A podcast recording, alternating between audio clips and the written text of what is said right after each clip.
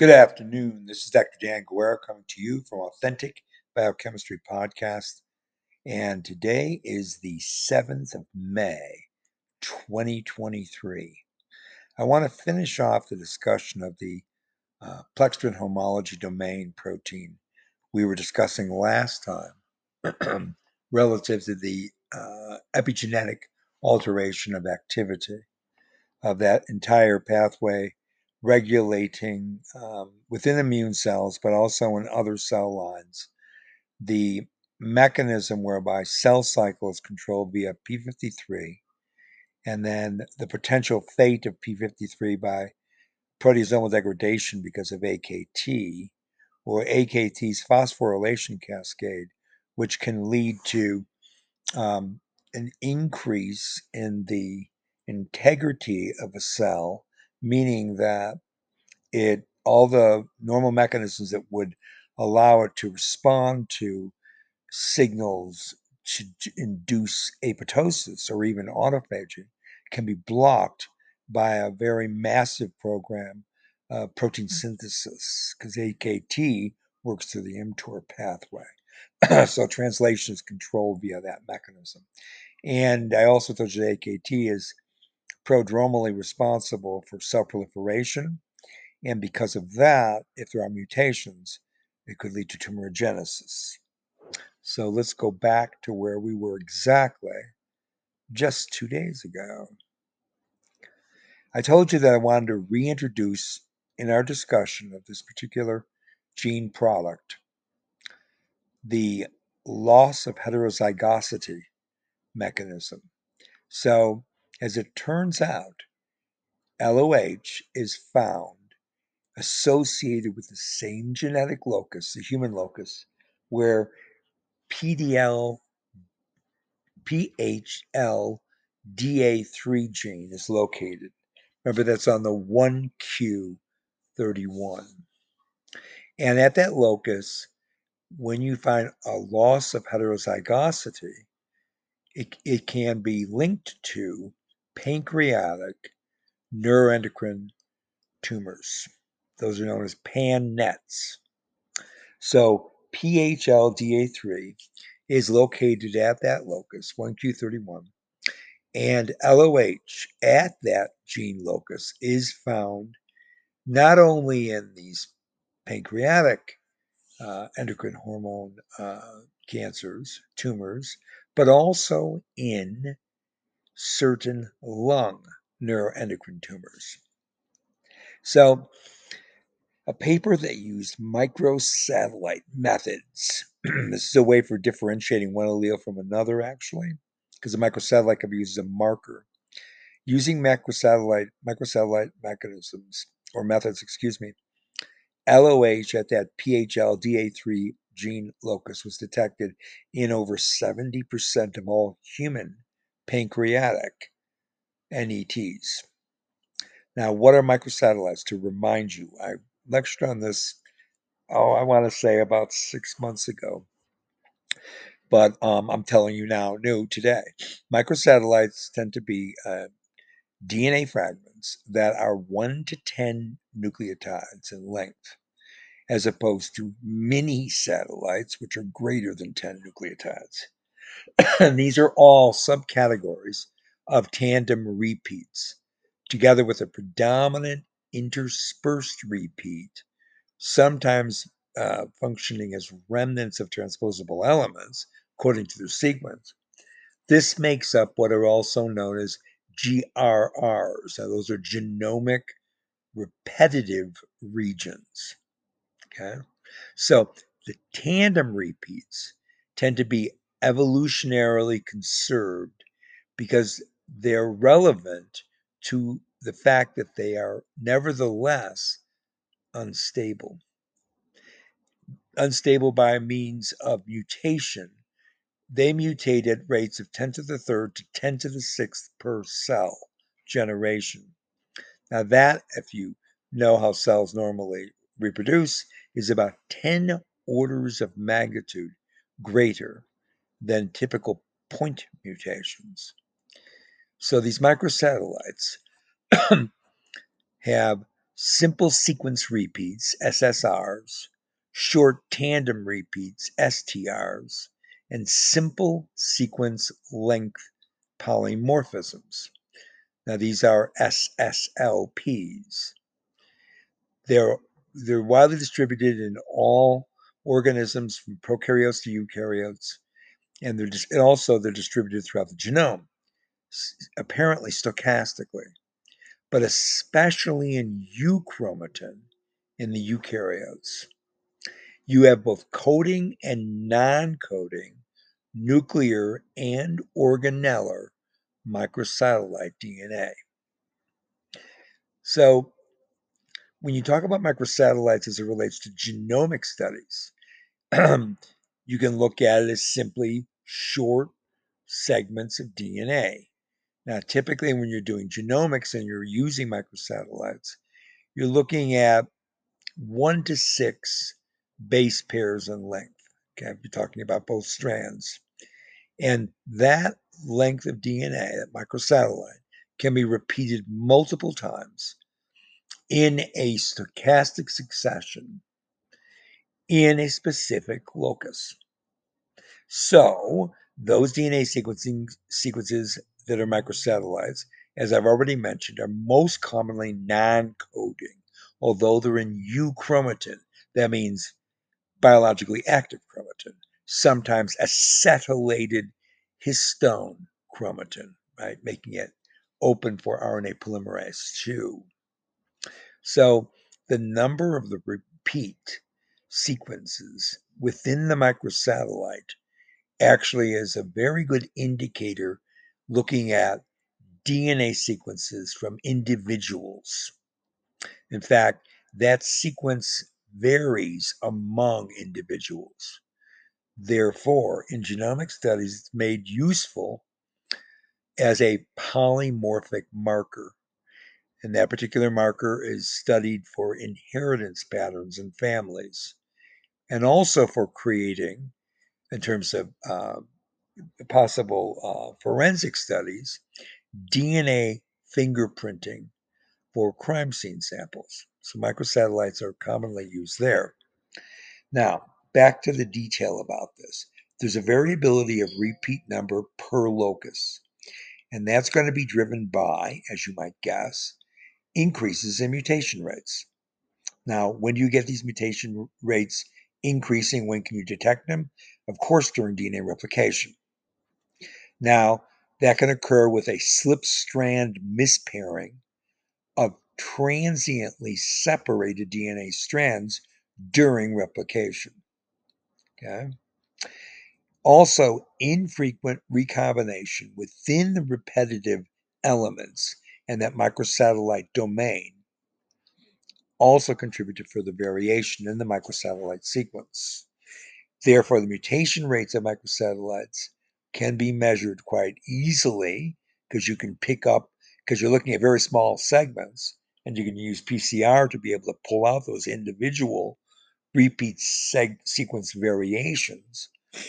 You can study this whole microsatellite morphism as a way of getting at hypermutation rates. And that hypermutation rate can then be correlated to microsatellite instability. And in fact, that mutability of human microsatellites has been used in disease analyses. So, to generalize, microsatellites themselves are not functional in the way that a microRNA or a CPG island would be functional, right, in terms of regulation of gene expression. Because their again, their location is almost always in a non-coding region. now, there are, though, subsets of microsatellites which are associated with inherited human diseases. And those inherited human diseases that where microsatellites are linked are neurological disorders. So you've all heard of Huntington's disease. Now that's a very common example used in lecture hall and also in, uh, in individual studies to be able to use as a positive control because Huntington's disease is where there's an amplification of the number of a tetranucleotide repeat. And that tetranucleotide repeat is actually in a coding region. It's in the Huntingtin protein. And that is actually a very critical determinant for disease symptomology and progression. Okay? I'm sure most of you got that in genetics courses in medical school or in graduate school. Now, back to the PHLDA3. That was all just to explain to you about microsatellites. That was a micro lecture, okay? so, in this paper, to finish off PHLDA3, this group found that that gene expression level in pancreatic neuroendocrine tumor specimens from humans was decreased. And you find this decrease in specimens that have a loss of heterozygosity at that locus, comparing those that do not have an LOH. So, since LOH involves the loss of just one allele, they wanted to know what was going on with the remaining allele of PHLDA3 within, within those pan-NET specimens, or pancreatic neuroendocrine tumor specimens from humans. And what did they find? They found that that remaining allele of PHLDA3 invariably undergoes methylation directly in its transcriptional regulatory region, okay, in that cis-acting element. So that means that pan-NETs can be characterized by what are known as a two-hit inactivation of PHLDA3, the loss of heterozygosity and methylation. So this is where the significance of epigenetics plays a role in the regulation of this gene. And remember this gene because that's pleckstrin homology can compete with the same pleckstrin homology domain, that PHD, that you find in AKT. And that's because that pleckstrin homology domain specifically binds to phosphatidylinositol 345 trisphosphate.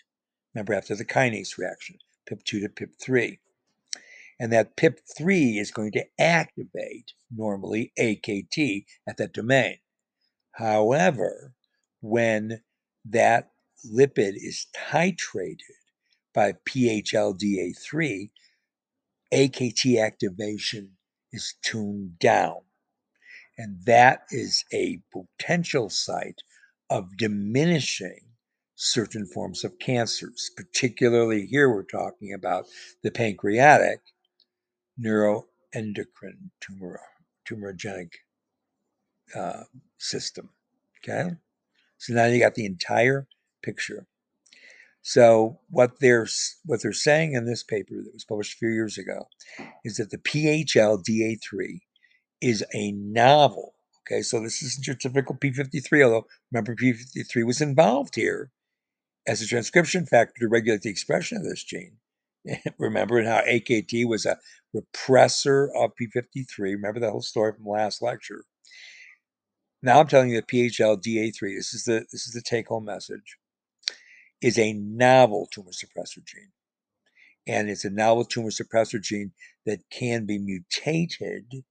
And we can study this by using microsatellite arrays. Uh, the reason I won't go into more detail and just simply tell you if you use microsatellites, you're able to pick up very slight differences in each copy of a gene. And that's because even if you, you're looking for single nucleotide polymorphisms, those don't always uh, easily transfer when studying a whole host of tissues and a whole series of sequences of those genes in a disease population. So microsatellites, once you understand their uh, hypermutability, hypervariability, you can measure that as a rate and you can use those as off-site targets to examine where one locus is altered versus another locus. Okay, that's why you use microsatellite analysis uh, in your PCR studies. Okay. All right. Now, let's go back to a general discussion here. We finished now with the PhD uh, gene, and I want to move on here because it, there's a lot of other things we have to do just just to to get at um, finally the immune cells back to them and about all the epigenetic alteration of gene expression. And uh, fortunately, I think I have time today. I've got half my lecture ready, another 15 minutes, to be able to get into some intermediary metabolism because I really like doing that. I mean, it's fine and good to do the biochemistry of a cell relative to nucleic acids. Some people would call that genetics, by the way. Um, but um, you know, it, it, it's preferable to be able to integrate all of metabolic pathways because then you get the real understanding of the struggle of the cell as an event ontology. Right? Okay. Now, similar to innate immune cells, the epigenetic regulation that we saw there, like remember in macrophages and neutrophils, is absolutely necessary in T cell development, activation, and in the maintenance of the specific subtypes. Now, sequencing has been applied to this whole system to be able to determine which particular gene clusters may be modified epigenetically that play a role in T cell biology. So they look at open chromatin regions, and what they find that during chromatin retailoring in T cell developmental sequence, it occurs as an oscillating wave. And indeed, the lineage determining transcription factor known as T cell factor 1, that's TCF1, intimately controls T cell identity because it has an ability to create newly open chromatin for alteration specifically in situ via epigenetic covalent modification.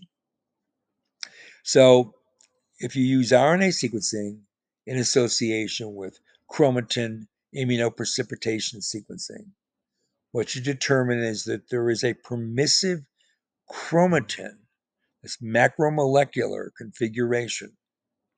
And those chromatin configurations are actually installed into the chromatin as the initial stimulation for the alteration of gene expression in T cells is just beginning to be turned on. And in fact, that same installation of the alteration of chromatin configuration can be seen long after the initial stimulation in memory T cells. Now, that's believed to play a role in the rapid response you get when you reactivate, when, when there's a reactivation of memory Ts.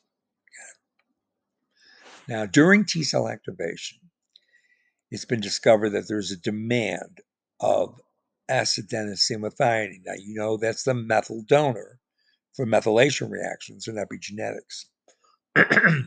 now, as it turns out, during the midst of T cell activation, you get an increase in acetylcysteine.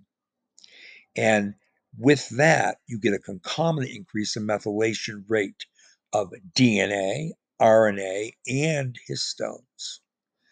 So if you apply various disciplines such as metabolomics, proteomics, and of course, my favorite biochemical tool for many years, radioisotopic labeling, what you can discover is that the main regulation point controlling the flux for acetylcysteine supply in the nucleus will be the import of extracellular methionine.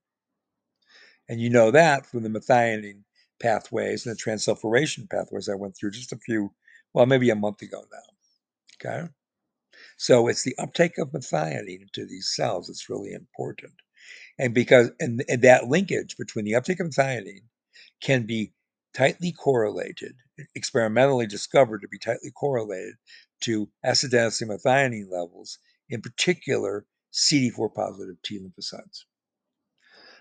so there's a rapid upregulation of the methionine transporter that sustains then the methylation activity, the pronounced methylation activity, which will then induce full activation of T cells.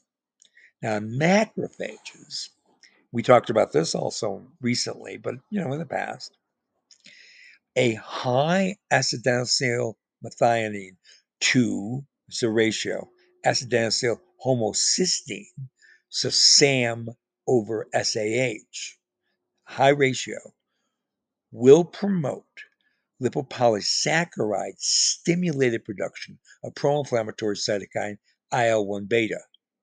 And you know, that's all supported by histone 3 lysine 36 trimethylation. So if you inhibit S-methionine biosynthesis or S-adenosyl homocysteine degradation, what you see in the T cell population in culture is an alteration of cytokine quality, that is cytokine profile. Okay. Now, similar to methylation that we just said, the acetylation of histones, and in fact, not just histones, but other proteins that are found in the nucleus, and these could be components of the transcription factor complex, play a role in the immune response. And they're all also under the control of substrate availability, in this case, acetyl CoA. So, when you activate a CD4 positive T cell, you know what you get. Remember, we talked about this many times and recently. In terms of metabolism, we get an increase in aerobic glycolysis. That will actually allow for a high acetyl CoA level maintenance. Now, the way that you get high acetyl CoA, recall, is one major way is via pyruvate dehydrogenase, right? Which that, the enzyme is going to make acetyl CoA at the end of the glycolytic pathway. It's going to be a mitochondrial production of acetyl CoA. But you also then make citrate in the mitochondrion because the availability of acetyl CoA will drive the condensation to oxaloacetic acid, making citrate. Now, in these cell lines that are activated because of aerobic glycolysis, the remainder of the TCA cycle, except that at the anaplerotic regions, where glutamine and glutamate can introduce carbon at the level of alpha ketoglutarate, and also introduction of carbon at the level of fumarate. Other than that, the TCA cycle isn't fully functional because of high levels of NADH. Now, this is going to be regulated because of the transportability of the reducing power of NADH from the cytoplasm to the mitochondria, which you know can be regulated by the aspartate shuttle. And what else? The glycerol 3 phosphate shuttle. And we're going to talk about that in some detail in a few minutes here. Now, recall that you can take acetyl CoA generated from pyruvate, condense it with OAA, make citrate, and then when there's high level of NADH, the first dehydrogenase in the TCA cycle, remember after conjugation you get isocitrate, then isocitrate dehydrogenase. That enzyme can be inhibited by high levels of NADH, which I told you are high because of this rapid aerobic glycolytic pathway happening and transferring that reducing power into the, into the mitochondria. So citrate will leave the mitochondrion, and you know what happens then. This is like in de novo lipid synthesis. ATP citrate lyase will generate acetyl CoA back into the cytoplasm.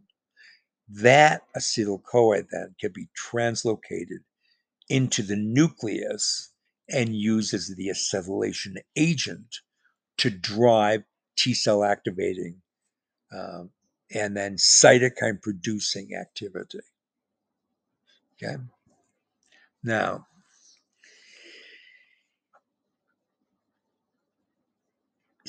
okay, upon activation, then, when you get an activation of CD4 positive T cells, you get this increase in aerobic glycolysis that shut down fatty acid beta oxidation, increase glucose uptake in these lymphocytes. Just like remember, remember we talked about this before in tumor cells, rapidly dividing systems prefer glucose because you can just then re- regulate one thing, uptake of the source of carbon for the for the for bioenergetics. That's all you have to do. You get glucose into the cell. You can make a net very small level of ATP. However, you can also make the reduced equivalent ADH at the level of 3 phosphate dehydrogenase, generating that product, right? Which is the glycolytic enzyme. So you're actually making quite a bit of ATP as long as you keep on running a lot of glucose into the cell. This will promote activation, the production of pro-inflammatory cytokines of your T lymphocyte, as well as cell division. Right? That's enough energy to do all of those functions. So if you look at the activation of CD4 positive T cells, aerobic glycolytically uh, maintained, you're going to have a high level of acetyl CoA. And again, I just explained where it comes from. That will promote directly histone acetylation. When you get histone acetylation in these activated T cells, the first thing that be generated from these CD4, CD4 positive, relatively naive T lymphocytes is going to be the production of the cytokine interferon gamma. Now, a deletion of lactate dehydrogenase A, this has got a very curious story actually, LDHA, will reduce aerobic glycolysis because the simplest way to understand is because you get less pyruvate synthesized from lactate. Because remember, lactate is going to be used to drive pyruvate synthesis when the cell is non-gluconeogenic, right? So you so the, the pathway then will allow you can you can generate pyruvate also from lactate and become gluconeogenic. But in this system, the cell isn't gluconeogenic; it's glycolytic right? So the entire reduction system, and the level of ATP regulating PFK1 and PFK2, the whole glycolytic pathway is rigged to run carbon through the TCA cycle. But we're using the TCA cycle to drive acetyl CoA synthesis in the cytoplasm. Yes, for membrane biogenesis, that is the synthesis de novo of cholesterol and fatty acids via those enzymatic pathways, but also for free acetyl CoA to be able to be available in the nucleus for these acetylation patterns, driving epigenetic control over the high level expression of the first run of pro inflammatory cytokines and growth factors. And lactate dehydrogenase plays a role that way and also in another way, which I'll get to later. So, if you get a decrease in interferon gamma production, activated T cells, that actually can also be therapeutic, even though you might want to drive T cell activation in, for example, an active infection. Why could it be therapeutic? Well, in autoinflammatory disease, because you don't want to have reactivated T lymphocytes. And that's one of the major components of autoimmune disease, right?